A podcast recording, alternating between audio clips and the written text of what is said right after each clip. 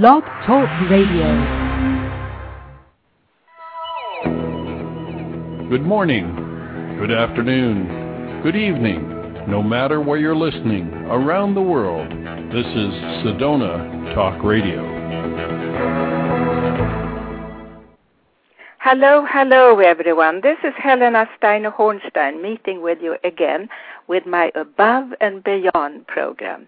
And I welcome everyone who is interested to call in with a question for my guest, who will be introduced in a little bit, to dial in this number 347 324 3293.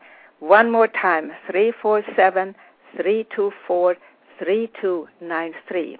And you are all welcome to meet my guest today, who is AnnaMaria Hemingway a good author name. And Anna Maria has written a book about the continuum of life. Uh, it's called Practicing Conscious Living and Dying Stories of the Eternal Continuum of Consciousness. Anna Maria, are you there? I am. Hello. Hello, hello. And I'm so excited about this particular book because I myself work with uh, what shall I call continuum of life, eternity, the eternity, and that we all belong to a, an eternity, and that is how we can cure even diseases and how we can cure depressions and everything because I go into the past lifetimes and life on the other side. But I'm not going to say much more. I'm going to ask you, tell me about the book and why did you write it? Well, after going through my own mother's dying process with her, which was a really profound experience for me, I realized how in Western cultures, you know, death is now often viewed as the sort of, you know, the ultimate failure when medical intervention or whatever we try and do to prolong life doesn't work anymore. Yeah, that's and right. so I um I became interested um in actually exploring this whole topic and perhaps helping people to look at death in a different way. So I started to collect stories of people who had had some engagement with death or the dying process, you know, such as a near death experience or after death communication or being with someone in the dying process or having lost someone. And um, through these stories, I came to see as I was writing the book that, you know, death actually, there's another side of death that perhaps we don't fully appreciate.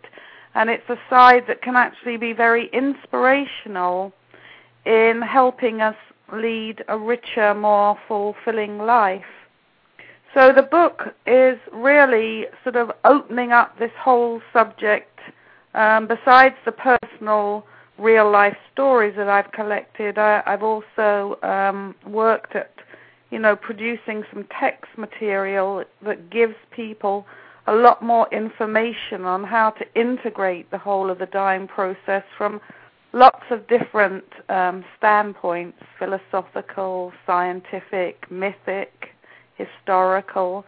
And um, I've tried to present what I like to think of as a sort of book of modern day parables, perhaps, that show people um, the more expansive side of actually really being curious and looking at what this physical death means rather than just denying it.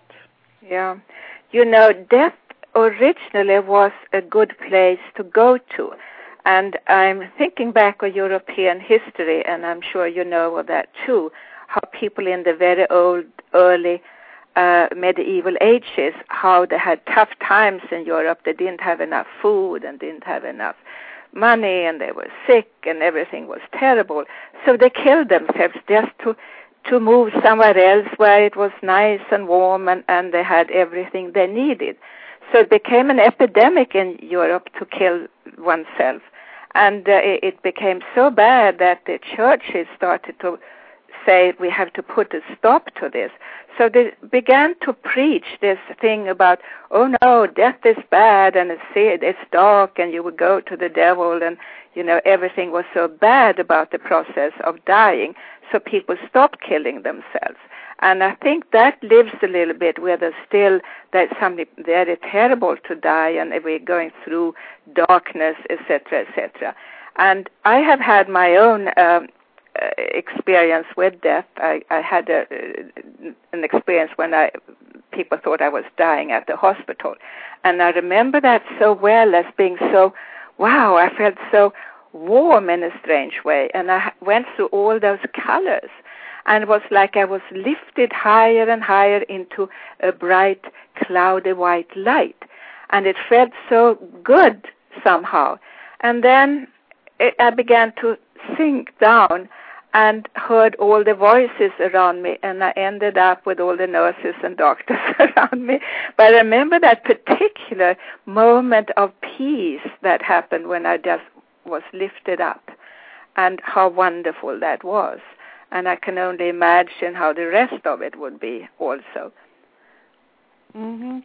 Well, your yes, your story is very similar um, to the near-death experience stories that I've collected that are actually in the book because you know most people or all the people I've spoken to anyway express this same um, almost joy and, and bliss.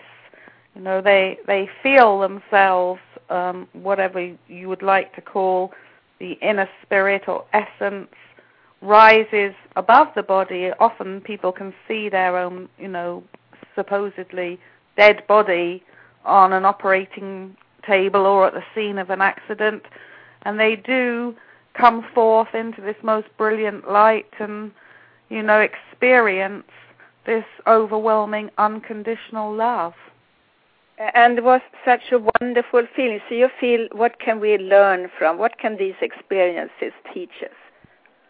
Well, I think story is probably the most powerful way that as human beings we communicate with each other. You know, that's why we have all this myth, mythic structure in our lives, and you know, ha- we have all these very ancient myths, and the near-death experience is is sort of containing, you know, a very sacred teaching, which I believe is is to be reacquainted with the fact that, you know, death is a transition from the physical body into the world of spirit, and that a continuum does continue at this moment of physical death, that consciousness does exist in another form.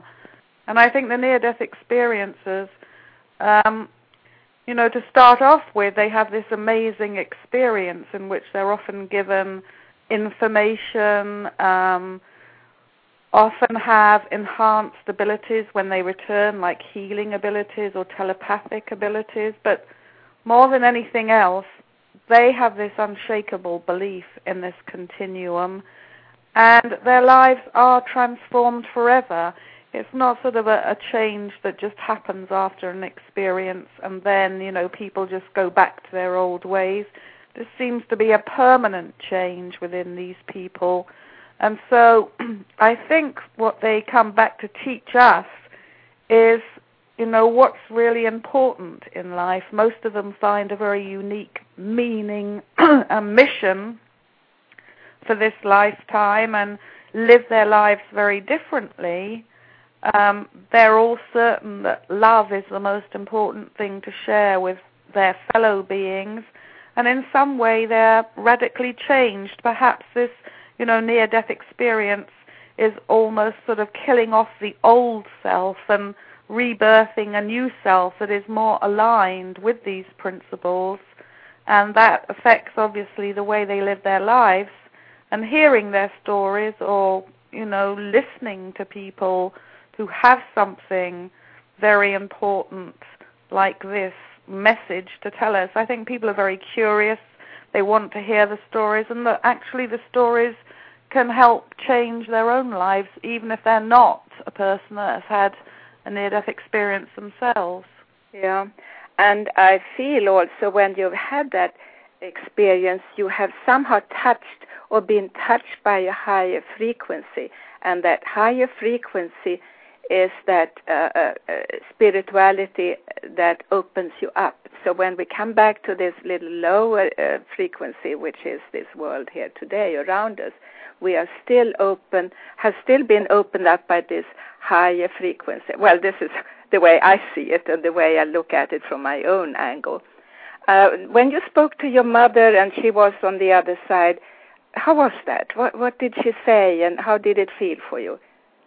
Well, um, was my mother's for you?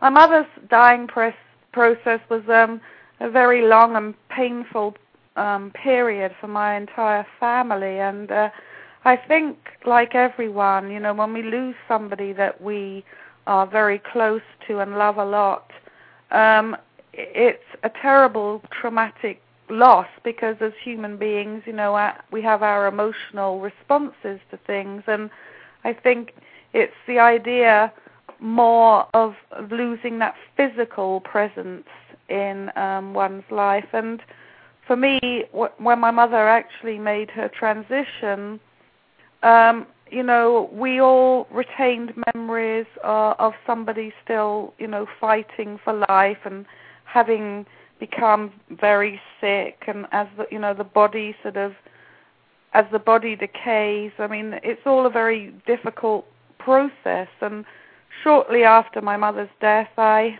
I had a dream, and I got out of bed in this dream, and in front of me was standing my mother.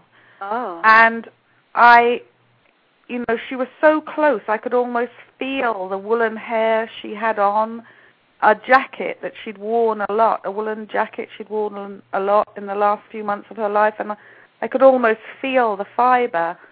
And I knew sort of in an instant that if I took my eyes off her, that she would, you know, disappear. Mm-hmm. So I followed her, and we were walking along a sort of corridor, and um, she turned round when we got to a doorway and put her hand up and said, I couldn't come any further. And I was a little upset by that because she still looked as frail and weak as she'd done, you know, before she died. And then she pointed into another doorway, and as I looked through the doorway, she was lying on a bed, and she was young and pretty, and had a, you know, lovely dress on, and had a look of deep contentment on her face. And I suddenly realized, you know, that what her message was, and her message was she didn't want me to remember her as she was in her final days. Yeah. She actually wanted me to see her as she was or is now. Yeah. And it had such a profound effect on me because I think, you know, people say, well, how do you know it's an after um, death communication and not a dream? And, and the answer is because if you've had one of these experiences, you know for sure, you know, they're so vivid, so vibrant. and the memory you retain the memory. And so it's um it's very very different from the ordinary kind of dream. Oh, and yes, usually absolutely. usually we get some kind of message you know and this was definitely the message for me. Yeah. And that's a wonderful story. And i notice myself in my sessions you know with as a medium that when I meet with those on the other side, they are always so happy. And they're dancing and they're you know moving and smiling and laughing. And uh, they look so young. And some people you know I've seen the way they looked when they were old and sick and had no idea how they looked uh, when they were younger and then when I tell their families, oh, I saw your grandmother and she had blonde hair and was all long, and they say, well, how did you know that's how she used to look like? And uh, so you go back to at your very best when you are on the other side, so to speak. And one thing which I'm sure you agree with is that people are happy when they're dead. And it's just for us who are left here behind. For us, it's very, very hard, isn't it? We have to be probably more generous in allowing them to be where they are and realize that they are happy where they are. And it's harder for us, of course, because we miss them. Yes, I think it's exactly that. Um, you know, I, I think often that you know we would all agree that sometimes when a person you know is nearing the end of this phase of earthly existence you know, they are needing and wanting to leave and often they stay on longer because we don't want them to go uh, but um that they are you know they are going to be in a in a much much better space. And of course you know as i said earlier you know grief and and suffering in the death of a, of a loved one, you know, is a very painful process because we do miss that person and we can't actually physically have them with us. But I think if we try and expand our whole awareness of death and and perhaps be able to come to view it as part of a natural cycle of of life, that um, we we can sort of come to the place where we see death as a transition in a continuum of consciousness that um, we can we can feel better about the fact that our loved one still exists and you know after death communication isn't just a rare thing as you you know you well know i think people receive subtle signs every day but all the time and yeah. also you know, when you have dogs and cats at home and someone has passed on in that family, the dogs and cats can show you that someone is present. And uh, I know that when my when I've been widowed three times. Actually, the first two times I was married, they were they died, and the third the third one died after we had divorced. But um, I have met with all of them after uh, their deaths. And I remember the uh, second one, and he died at Easter and he said before, "Oh, I want to to celebrate Easter with you," and uh, it didn't happen. But he was there for Easter brunch, you know. He was there, and there was no question about it. And I remember we were, had guests, and we were setting the table, and we somehow always made another, set up another plate, another glass without realizing it. And the cat came and like she always did, she used to love him very much and jump up on, on his lap. And she did the same thing as if he'd been sitting there in his chair. Mm-hmm. And it was mm-hmm. amazing to see that. Yes, and I, I think again, you know, um, after death communication is something that perhaps people don't um, often speak about, and you know, might think it's their imagination or whatever. But I've yet to meet someone actually who hasn't experienced something. It might not even necessarily be an after death communication, but something that has had a profound effect on their lives. And you know they can't rationally explain. And I know when my own mother died that the night of her funeral um I ha- had come back and I was staying in my parents' house. And as I was walking up the stairs just in one small area of the landing, I could smell my mother's perfume, and it was so overpowering. And just yeah. in this one small space. But this is the kind of thing that, you know, will often happen after somebody has made their transition. And um, as I say, you know, we need to kind of like really be aware of all these little subtle messages or synchronicities that really try to get our attention. Uh, you know, can you tell us the name of your book again and how people can get it and where they can buy it? Yes, the book is called Practicing Conscious Living and Dying. It's published by O Books, and um, the book can be purchased through any good bookstore in the English speaking world and Europe or it can be ordered through any of the Amazon um, .com sites worldwide, or it can be ordered from www.o-books.com. Okay, and if anyone would like to get hold of you, do you have an email address you would like them to to reach you at? Yes, my email address is w uh, is sorry AnnaMaria Hemingway, which is a double N A M A R I A H E M I N G W A Y at gmail dot com, and I have a website that actually gives more information on the book and lists uh, reviews and endorsements and tells people how to get a copy of it. And people can go to www.practicingconsciouslivinganddying.com if they want um, any further information, or, or they can just Google me and, and you know my web page will come up. Great.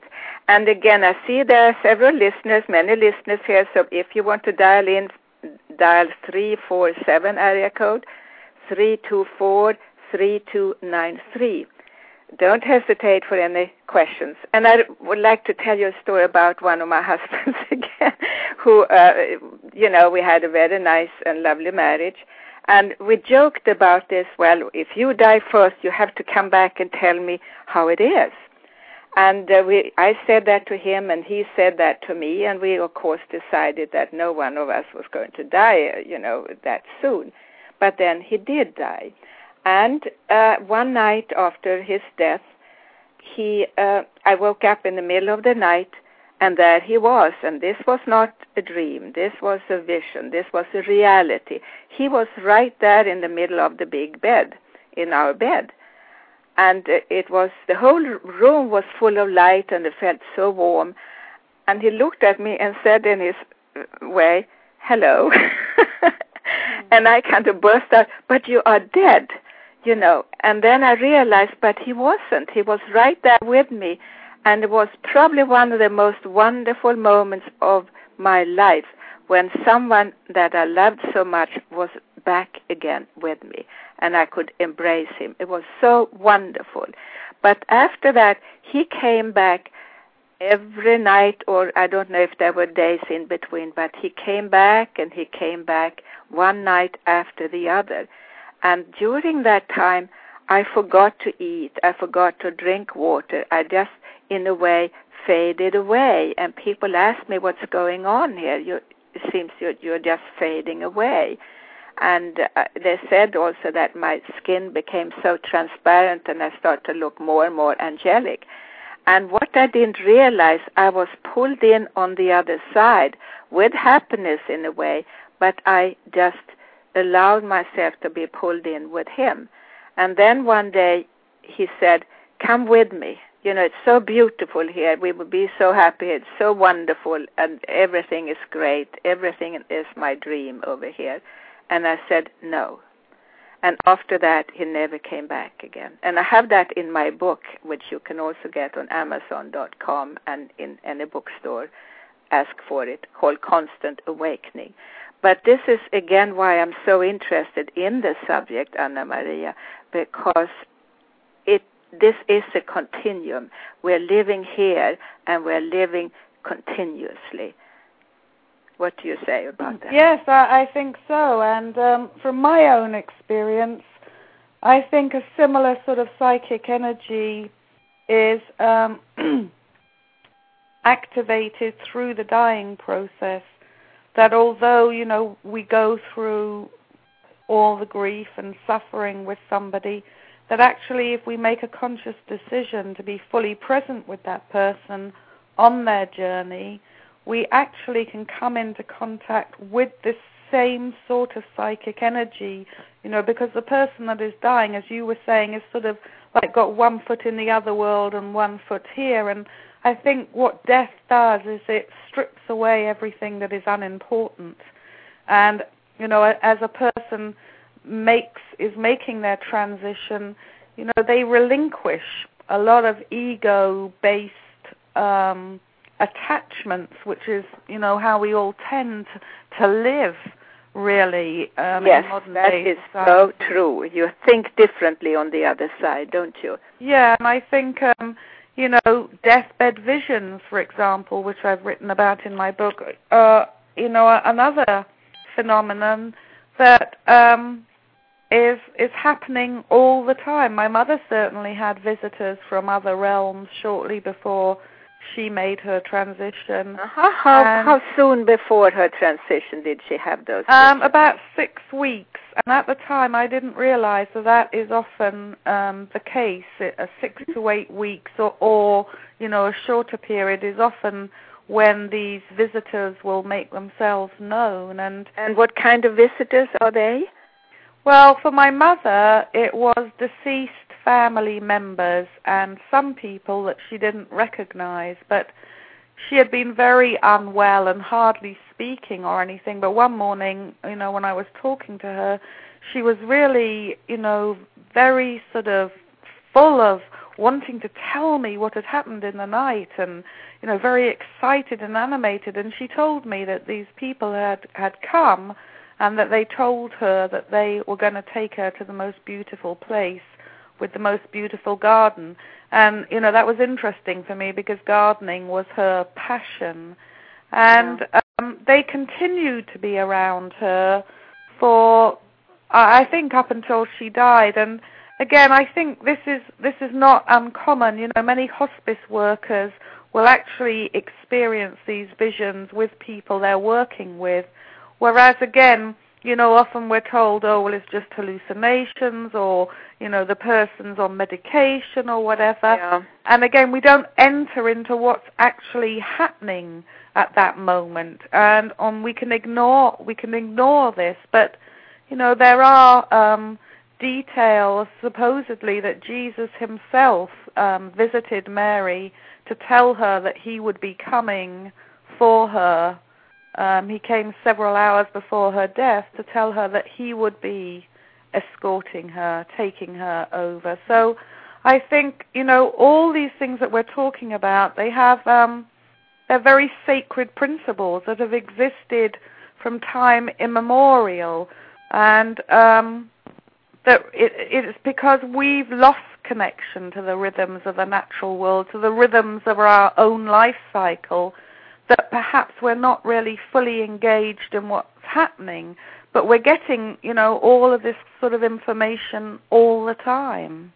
We do, and you know, in in all these uh, uh, dimensions, uh, we, uh, you know, it's like with the healing process and, and the medical intuitive process that I'm involved with, that uh, we are getting into dimensions that are not part of the logic. And uh, of course, this is more a feminine uh, talent, uh, and because it is a more feminine talent, uh, it's rejected in a way because the women have been told it's not worth anything. But then I'm saying, no, this is fantastic all great creations are coming from that particular space, you know, from spirituality. Everything was created from imagination in a way. Yes, so it's just, yeah, so just a higher dimension of us that we are accessing in the process. Yes, and I, I think, you know, when I say, when I refer to this psychic sensitivity that, you know, is around during the, the dying process, that's exactly what I'm referring to. The, this sacred feminine energy is present. Everything else might be going on around as well, but you know, if we can tune into that, um, we can experience that energy. And it's interesting to me, you know, because often people will come away, even if they're very fearful or have had you know, a, a lot of problems in, in coming to terms with death and dying of a loved one. It's surprising how many people use the words afterwards like peaceful, beautiful, profound, sacred, you know, and the, and that this energy has they have come into contact with this energy during this transition phase and of course one you know perhaps might not expect those kind of descriptive words, but I think that, you know, death really does teach us. It is the supreme teacher in a way, and by denying its very reality, we sort of are losing, we are losing a, a lot of connection to, you know, the fullness of, of the human spirit. Yes, and so you actually are very much describing that we are part of a continuum, and I would call that continuum the eternity. Mm-hmm. And uh, I remember the way back, and uh, when I uh, I lived somewhere in Europe, and my grandmother died in uh, Sweden, and uh, I was told by my, uh, I think I was even married at the time, and I was told by my then husband and his family, oh, well, this is just part of life. Look at it as part of life. I didn't like to hear that at the time because I was sorry and I was grieving. And uh, so, for that reason, at the time, it was not the right thing to hear. But of course, that was exactly the way I felt. You know, this was part of life and the way I realized it was afterwards. And of course, then as I grew older and saw death in a different way, and when I saw those husbands disappear and come back again after they were dead, you know, it was just a different thing. So, uh, how do you feel that people are receiving this message? Uh, do do you feel they believe it, or they feel it's just like imagination? Well, what I try and, and do in the book, um, you know, I, I'm very much sort of into the idea of reconnecting with a, with nature and the natural world actually helps us reacquaint ourselves with our with our own part in creation. And I think we're constantly surrounded by um, images in the natural world all the time that give us the same theme of birth, death, and resurrection. You know, Easter is coming soon again. For many people, the actual meaning of Easter is lost, but we are coming to that place, you know, of spring and Easter and, and the same theme birth, death, resurrection.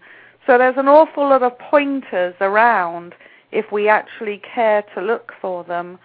And um, I've had a very positive response. You know, often people have sort of begun by saying, "Oh, I don't know that I'd want to read a book about death and dying," and then, you know, have have actually read the book and yeah. found it to be very inspirational and, and motivating about life. And you know, that's the reason I wrote it to sort of try and break through that barrier of, of this place that we won't go to in order to see actually how it might kind of help us really expand our awareness. Um, you know, we, we seem to be very bogged down in, in this material world. Sometimes it almost feels as though people really believe that the earth is still flat in a way and they're just going to topple over the top. You know, I feel many people still believe it.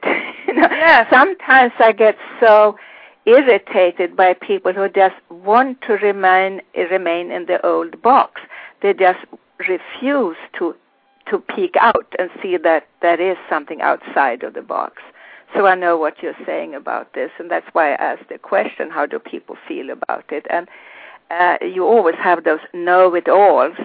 Uh, usually, maybe a little bit younger men who say, "Oh, I don't believe in this," but to have it, you know, once you have seen death, and once you have been out there and know a little bit more, and I hear that from soldiers also been out in the battlefield, they have they come to realize a few more things than what they thought it was before they went out there.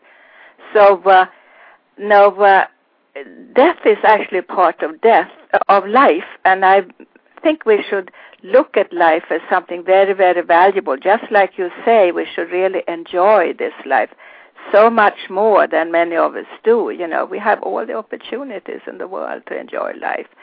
Uh, and uh, once you get a little older, you know, I notice, my God, life is very, very short.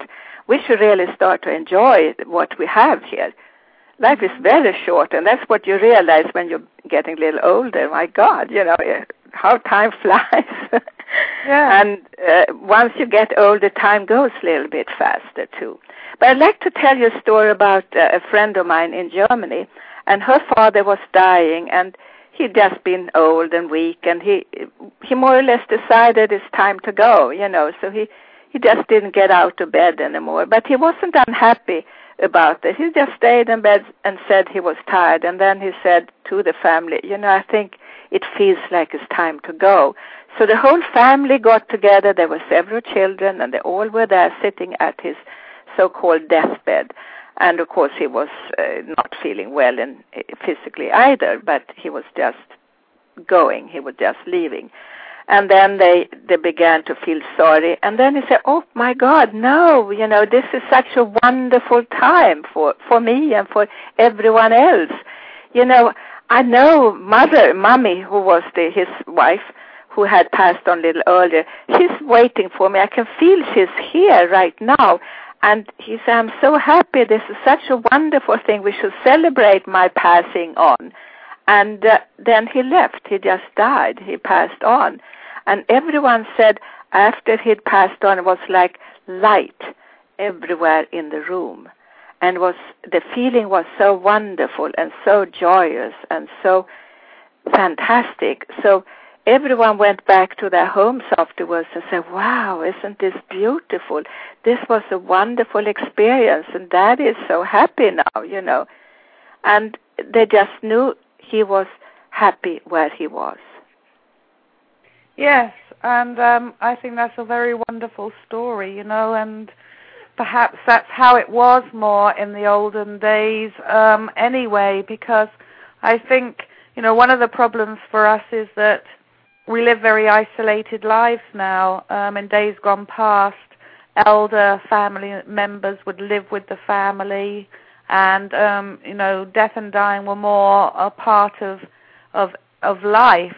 Um, perhaps children didn't all survive childhood illnesses, and I and I think that you know people were much more accepting and able to deal with death and dying as being a part of this natural cycle. But you know we have become very disconnected, and and we we have new gods now. You know, money, power that have taken place of perhaps you know old belief systems, but I often yes. find it interesting. And also, we have a medication to make everything much longer, and you know, we have we are in hospitals, and and I remember when my last husband we divorced, uh, and then he died, and um, I was with him, you know, when he not the moment when he died, but the day before he died, and he was definitely going to pass on. There was no question about it. And we had such a wonderful time together uh, with his a couple of his children, including the child we had had together, and it was such a beautiful closure. And I think this is something we should do. Uh, I did that with my mother also before she died, but she died in a different country, so I called her up. I had the urge to talk to her before she died and to thank her for everything that she had done for me and given me. And it meant so much for me to be able to say this. And it meant so much for her to hear this. And I think we should not be afraid of calling up those old parents that we have somewhere or someone else that we eh, have liked uh, having around us but is now lying on a deathbed and just tell them how much we have enjoyed their togetherness with us and how much we enjoy them as people and be grateful for that time. Uh, but anyway, with my ex-husband, uh, what I couldn't believe, here we had a nice time together, and the nurses came and said, "Oh, we have to we have to take you down to the lab." And I said, "What for?" "Oh, we have to give him these shots and everything." And I said, "Why? You should give him a bottle of champagne instead." You know, I couldn't believe what our cult- culture is doing to to dying people, and I was so upset about that. And I said, he like a drink. You know, oh, no, that doesn't go with the medication. And I said, to heck, you know, with your medication. It's better that he has a good drink and feels happy, you know. Mm-hmm. And of course that was upsetting for the hospital, but that was how we with the family felt. You know, and I feel that what we are doing to the process of dying is, is more, it's technical and full of fear instead of getting acquainted with what you're saying, what is continuing afterwards.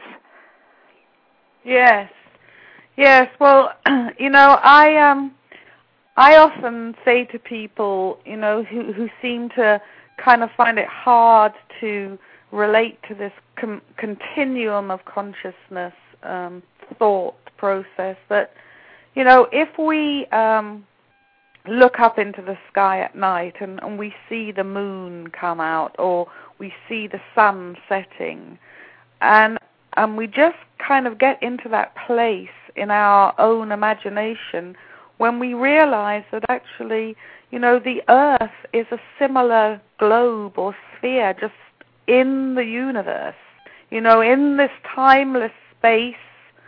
And um, I think it gives us a much better idea of the fact that, you know, space, even even just thinking about the fact that space is a continuum.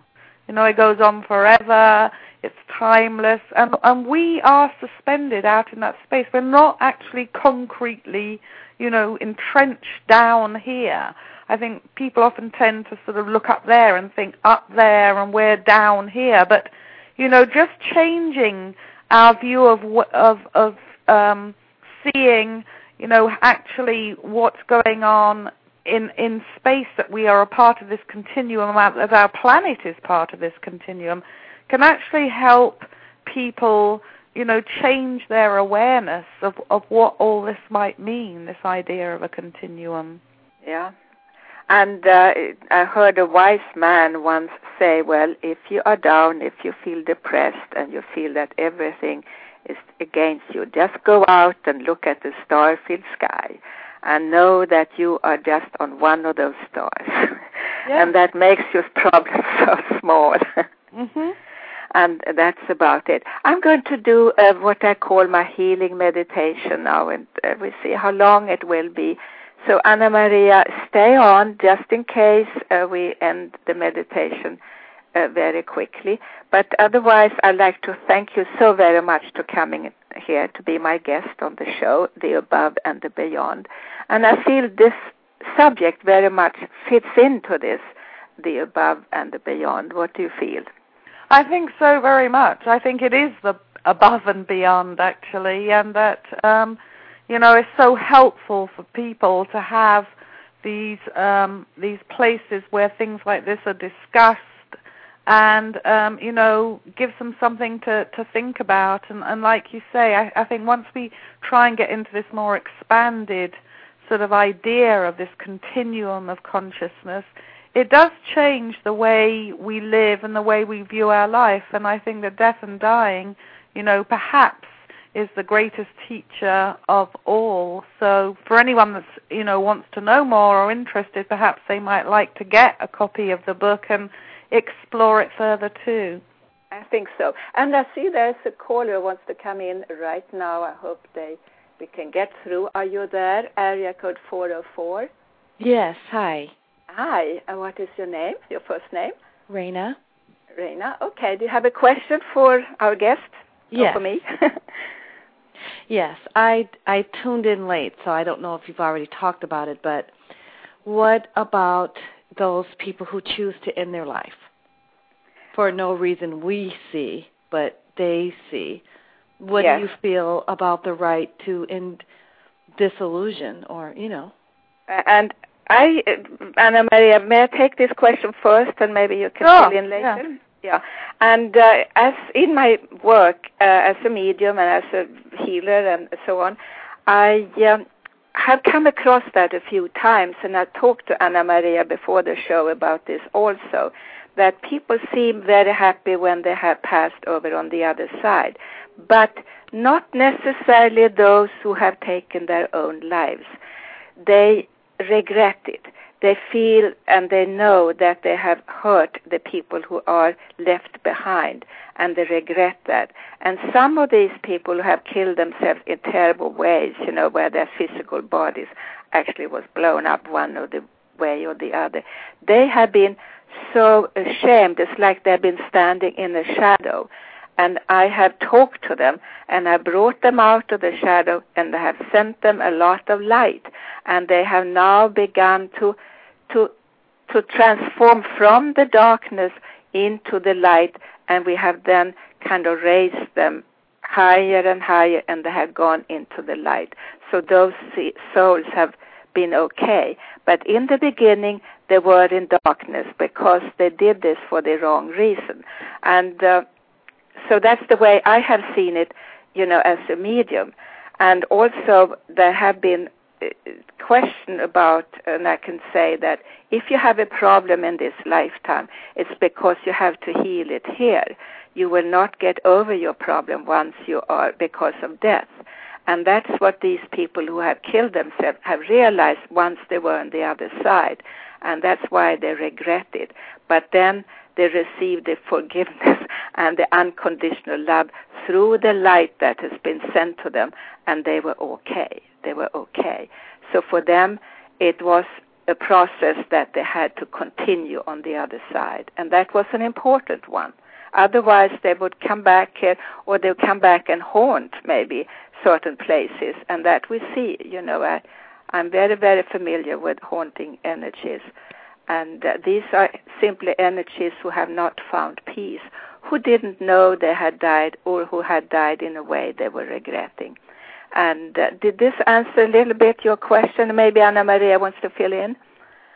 Um, well, what I um, have got from my research is that um, certainly people who have had a near-death experience that have been trying to take their own lives um, and have returned, you know, haven't been successful, have abandoned any ideas of, of further trying to commit suicide. And, you know, one person who's actually in my book did say that, you know, they, they they realized that actually life was to be lived. I think a little bit like Helena was saying that, um, you know, while there is physical life in the body, it is meant to be lived on this earthly plane, and that, um, you know, perhaps being able to overcome whatever the obstacle is to actually making the most of that life is something that has to be worked through here. Um, I think the other thing is that you know my my people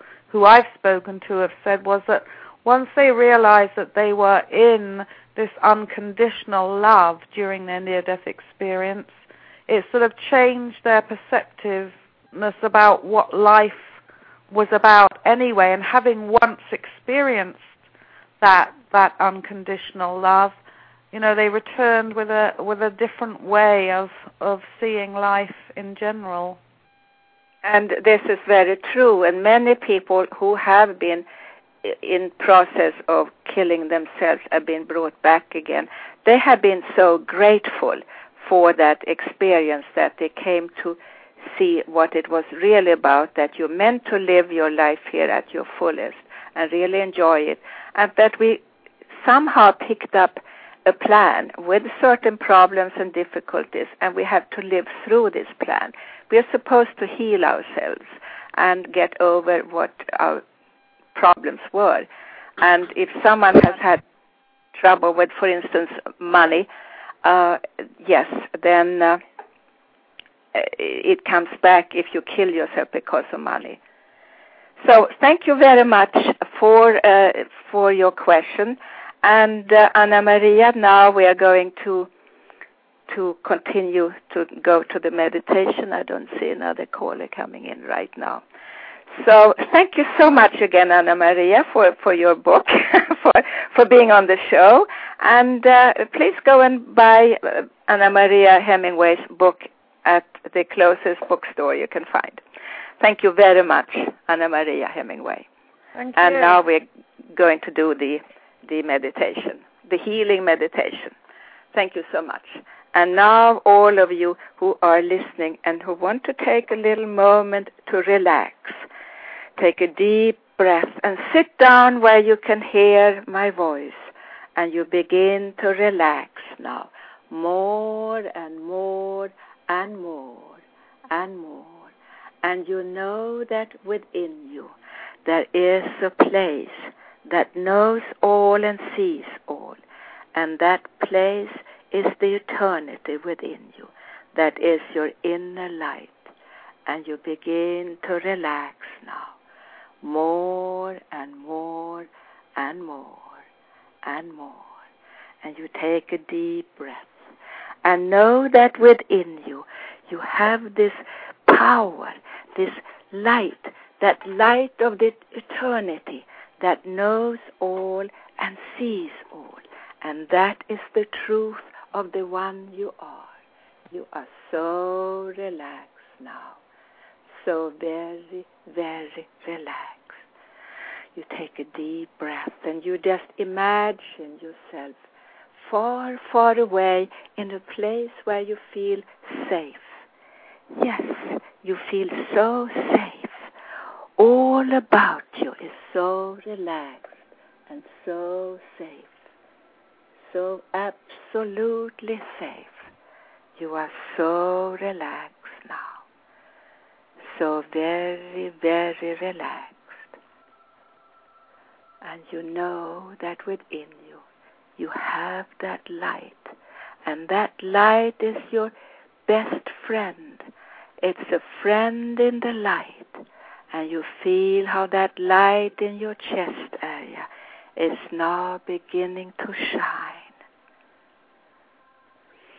It shines more and more and more all throughout your body. And should there be a place within your body that needs some extra healing touch, that light of yours, that unconditional loving light is now going to that particular place in your body that needs that extra healing touch. You are so relaxed now, so very, very relaxed.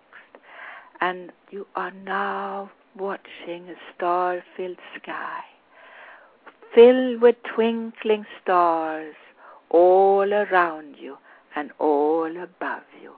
You are so relaxed now, so very, very relaxed. Yes, you have the power, and the power is right there within you. And you take a deep breath and you connect with that healing light within you, that light for inspiration, for creativity, for good health, for good fortune.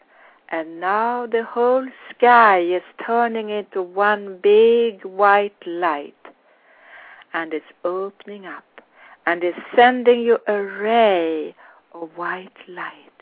And you are receiving this light. You're receiving harmony and good wishes.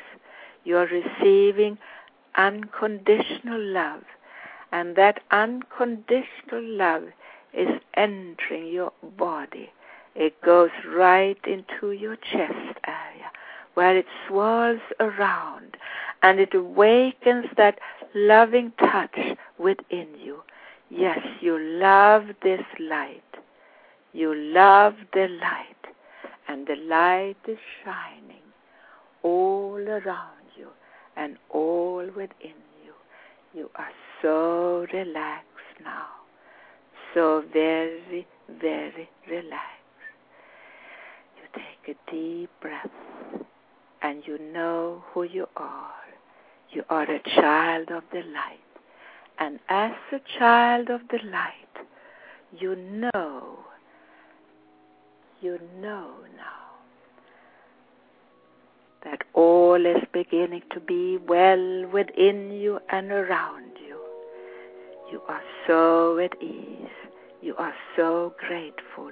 And you look around you, and everything around you is turned into one big, beautiful garden.